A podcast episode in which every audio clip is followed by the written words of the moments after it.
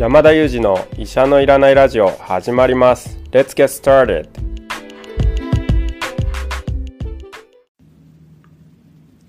この番組はニューヨーク在住の医師山田裕二先生に健康にまつわる情報を質問し医者のいらない状態を医者と一緒に実現しようという矛盾した番組です。本日は山田裕二一人でお送りします。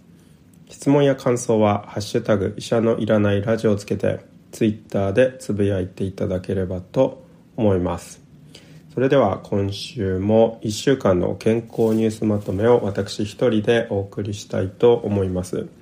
毎週日曜日はですね、えっと、いつもは3人でお送りしてるんですけれども日曜日だけは私一人でですね健康ニュースのまとめをお送りしています。えー、今週はですね、まあ、個人的にはあまり変化がない1週間と言いますか、えー、まあいつもと同じようにですね日中は病院で仕事をしてそして夜になると大学院というような、まあ、変わらぬ1週間を過ごしてきました。まあ、と同時にですね、まあ、あの本の編集もコツコツ進めていまして、えー、来年1月に出版するあの新書ですねこちらの方はもうえー、入校が終わりまして、えー、っといよいよ本の誕生を待つだけという状態になりましたし来年の4月に出るですね、まあ、英語の学習書なんですけれどもこちらの方も編集がもう9割以上終わりまして、まあ、4月の発売に向けてですね、まあ、着々と準備を進めているというような状況ですね。はいというわけで今週もですねまた5つほどニュースをピックアップしてお伝えしていければなというふうに思います。それではまず1つ目のニュースからですね。1つ目のニュースはこちらです。米インフル入院率が10年ぶり高水準。ワクチン接種率低下で。ということでですね、まあ、あのアメリカで、まあ、インフルエンザの入院率が、えー、上昇しているというニュースですね。実際ニューヨークでもですねインフルエンザの入院患者さん見られるようになってきています。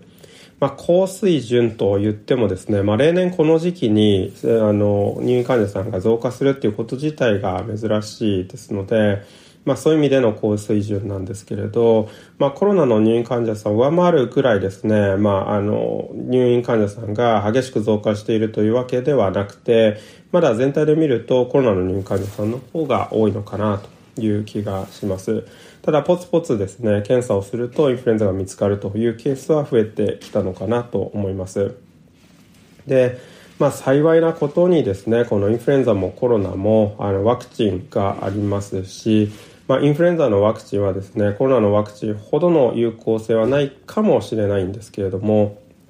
それでもなお、えワクチンを打つことによってですね、インフルエンザの感染を防ぐ効果、それから発症を防ぐ効果、さらに重症化を防ぐ、そして命を守る効果などがですね、インフルエンザに関しても知られていますので、あの特にこの冬はですね、まあ、この過去2、3年ですね、どうしてもコロナの方にあの集中していて、なかなかこうインフルエンザかかる機会というのもなかったと思いますし、あのワクチンを打ってない方というのも増えているので、まあ、免疫がない状態で挑むというのは、やはりあの、まあ、リスクが高いという状況だと思いますので、まあ、今年特にインフルエンザのワクチンもですね、受けていただくのがおすすめです。で、コロナのワクチンと同時接種なんかもできますので、もし、あの、両方受けなければいけないという場合には、あの、同時接種をしていただいてもいいのかなと思います。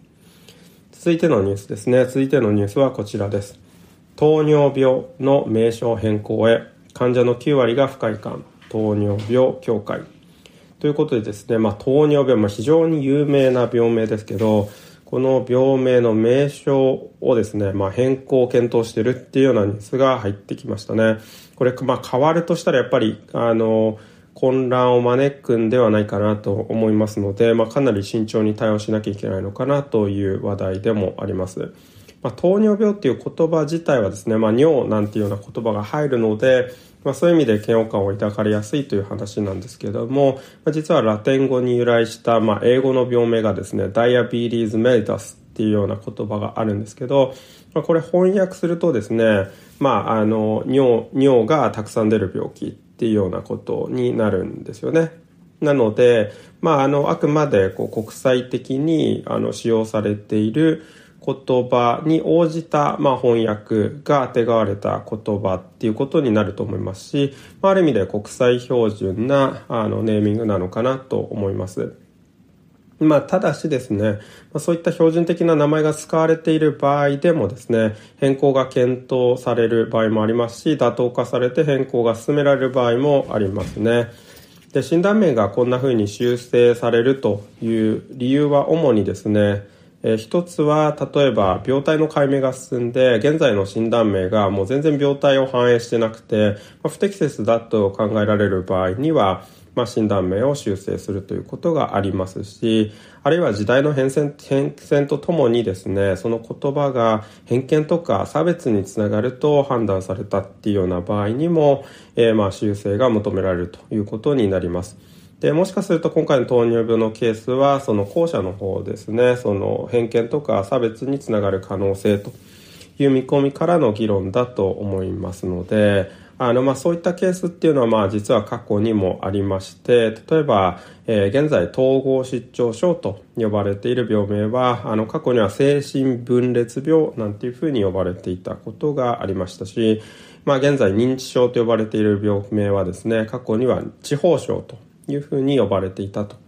いうことで、まあ、こんな感じでですね、まあ、比較的メジャーな病名でも歴史とともに名前が修正されるっていうことはあるんですね。なので、まあ、あの、あまり不思議なことでもないのかなと思いますけれども、ただまあ、ちょっとこの記事ではですね、患者の9割が不快感ということが理由として挙げられているんですけれど、まあ、病名に不快感を持つっていうのはある意味自然で、それは糖尿病に関わらずですね、まあ、どんな病名でもですね、やはり、ま、快適な病名っていうのはないと思いますので、まあ、そういう意味で不快感を示すという方は増えるんではないかなと思いますので、やはりあくまでこの病名について考えるときには、病名に不快感を持つかどうかではなくて、この病名がですね、偏見や差別につながっている事例がどのくらいあるのかですとか、あるいは病名の変更によってですね、偏見や差別をど,、ね、どのぐらい改善できる可能性があるのか、あるいは変更した後にどのぐらい改善したのか、まあ、こういったところに、まあ、焦点を当ててですね、まあ、議論をされていくべきだと思いますし、まあ、そういったところでデータが取られてですね、正しい改善ができたのかっていうことを振り返ると。いう必要があると思いますので、まあ、そういったあの見方でですねこのニュース追いかけていく必要があるんではないかなと思いました。はい、えー、最後に最後じゃないですね、えー、3つ目のニュースに移りたいと思います。3つ目はこちらですね。オミクロン程度の感染力なら行動制限を行わないのが基本。官房長官。ということでコロナのニュースですね、まあ、行動制限するか問題なんですけれど、まあ、オミクロン程度の感染力であれば行わないというあの発言が出たということなんですけど、まあ、基本的には今冬に例えばですね、えー、感染力が起こるとすれば、まあ、この現在流行しているえー、オミクロン BA.5 の感染力、まあ、感染電あの電波性ですかね。電波がよりしやすい、まあ、あの変異ウイルスが出てくるからこそおそらく感染流行がますます起こるということになるのでそもそもこの条件のですね前提が、まあ、覆る可能性が高いんではないかなと思いますのでそうではなくて感染力が高まったらどうするのかっていうことの議論の方が大事だと思いますし、おそらく感染力は高まるという前提で動いた方がいいんではないかなと思いますので、まあ、同程度ならどうするかっていう議論はそんなにここでは必要はないんではないかなと思います。であとはですね、まあ、行動制限の話もそうなんですけど、やっぱりどうやってワクチンをですねしっかりと届いてないところに届けるか、まあ、この議論は非常に大事になるのかなと思いますのでそういった議論もですねもっと活発にしていただくのがいいのではないかなと感じています。続いて4つ目のニュースですね。4つ目のニュースはこちらです。メタバースでダイエット。栄養士の遠隔教育にも活用。ということですね、まあ、メタバースがこの医療領域にも活用できるんじゃないかという話題ですね。まあ、ダイエットとか美容領域の話っていうのは、まあ、私のこうなんていうんですかね専門の範疇ではないので、まあ、ここでは置いておくとしてですね、ま、この記事の中ではですね、ま、医療機関、ま、クリニックでもですねこのメタバースを使ったあのサービスが、ま、始まっているというようなあの、まあ、そんなあの紹介がされている記事でした。まあ、確かにですねなんとなくメタバースで医療かと聞くと、まあ、未来志向の話でいいのかなという気もするかと思うんですけれども、まあ、このあの医者のいらないラジオで、まあ、よくご紹介していますけれどもやはりより多くの方の健康を支えるということになれば、まあ、新しい技術をただ使えばいいという話ではなくてですね新しい技術を使って、まあ、より多くの人の健康が、まあ、導かれるという、まあ、科学的な根拠が積み重ねられなければいけなくてそうでなければやはり未来の糧として私たちの将来の子どもたちとかお孫さんの世代につなげられないものということになりますよね。でまあただただですね新しい技術をあの、まあ、持ち込んで新しいですよと宣伝して多くの人に広げるということであれば今まさに今を生きる人のを対象にしてお金を稼ぐという、まあ、ビジネスにしか残念ながらならないのかなと思いますのでまあ今そして未来を考えた医療として行うのであればですねあのそういった形ではなくてやはり新しい技術が、まあ、本当に健康につながるのかっていうような視点で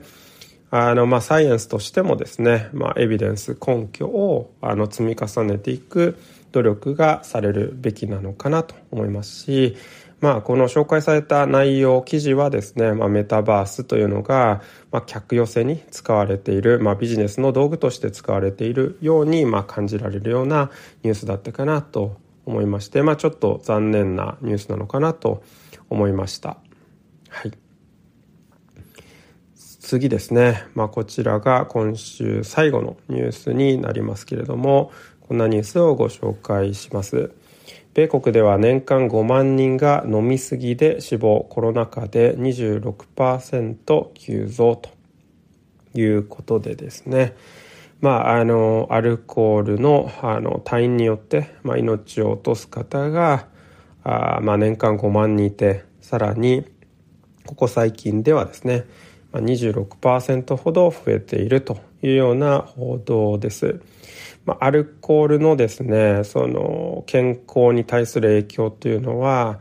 ややそうですね過小評価されることもあるのかなと思います。というのもですねアルコール適量ならば健康にいいんじゃないかというような話を聞くこともあると思いますし、まあ、そんなことを背景にしてですね、まあ、お酒はまあ必ずしも悪いものじゃないよねということでですね、まあ、アルコールがまあ通常、まあ、こうなんていうんですかね消費をされていくと。でそんな中であの、まあ、仮に初めは適量であったとしても、まあ、依存性の問題なんかがあって量が増えていってですねそして離れられなくなる、まあ、そのうちに健康を害してしまうなんていうような、まあ、事例が、まあ、あるということですね。まあ、一方日本ではですね、まあ、若者のアルコール離れなんかの報道もありますのでこのニュース、まあ、あの日本にも適用されるような話題ではないのかもしれないですけれどもまあ、アメリカではまあこういった状況にあるということですね。まあ、このアルコールについてもですね、まあ、喫煙ですとか、まあ、ドラッグですとかそういった問題と同様にですね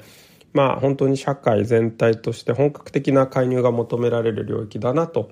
思うんですけれどもただちょっとこういった領域に介入する場合には慎重にならなきゃいけないのはまあ、例えば、まあ、アルコールが健康を害するので、まあ、アルコールを制限しようと、まあ、安易に考えて介入してしまうとですね、まあ、アルコールが消費できないということで代わりに例えばドラッグですとかオピオイドですとかそういった別のものにですね人が流れてしまうということが起こり得てそうすると社会全体として、まあ、良い方向に向かわせるために介入をしたのに結局全然良い方向に向かっていなかったなんていうようなことにもつながりかねませんので、まあ、そういった意味でですねこう介入を考える上では、まあ、その後何が起きうるのかそしてどうなっているのかというようなこともですね同時に考えていかなければいけないあのテーマなんではないかなと思います。はい、ということで、まあ、今週も1週間あの健康ニュースまとめということで5つのニュースをお伝えしました。ちょっといつもあのコロナが多かったんですけど、今週はインフルエンザとか糖尿病の話題ですとかメタバースの話題、まあ、そんな感じでですね、ちょっと話題が広がったんではないかなと思います。はい。それではまあ1週間ですね、あの、あっという間でしたけれども、またあの引き続き来週もですね、医者のいらないラジオ毎日毎日続いていきますので、引き続き医者のいらないラジオですね、あの楽しみにお待ちいただければと思います。そしてですね、あの、こちらの健康ニュースまとめにも、ぜひ、どしどしとコメントをお寄せいただければ嬉しいです。はい。それでは、あの、これまでですね、あの、1週間のニュースまとめを聞いていただいてありがとうございました。Thank you for listening and see you next time.